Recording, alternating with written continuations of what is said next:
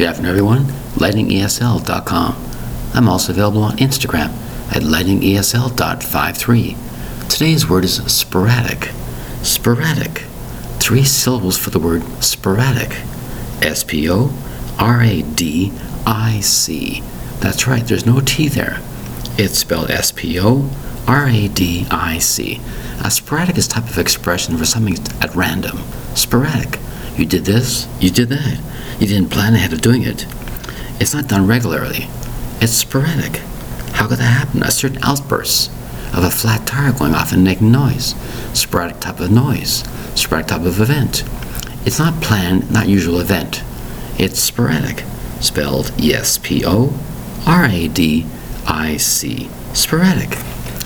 Many times you should do things sporadically. You really should. Don't always plan. Be creative. Use some imagination. Let's do this, let's do that. That would be sporadic.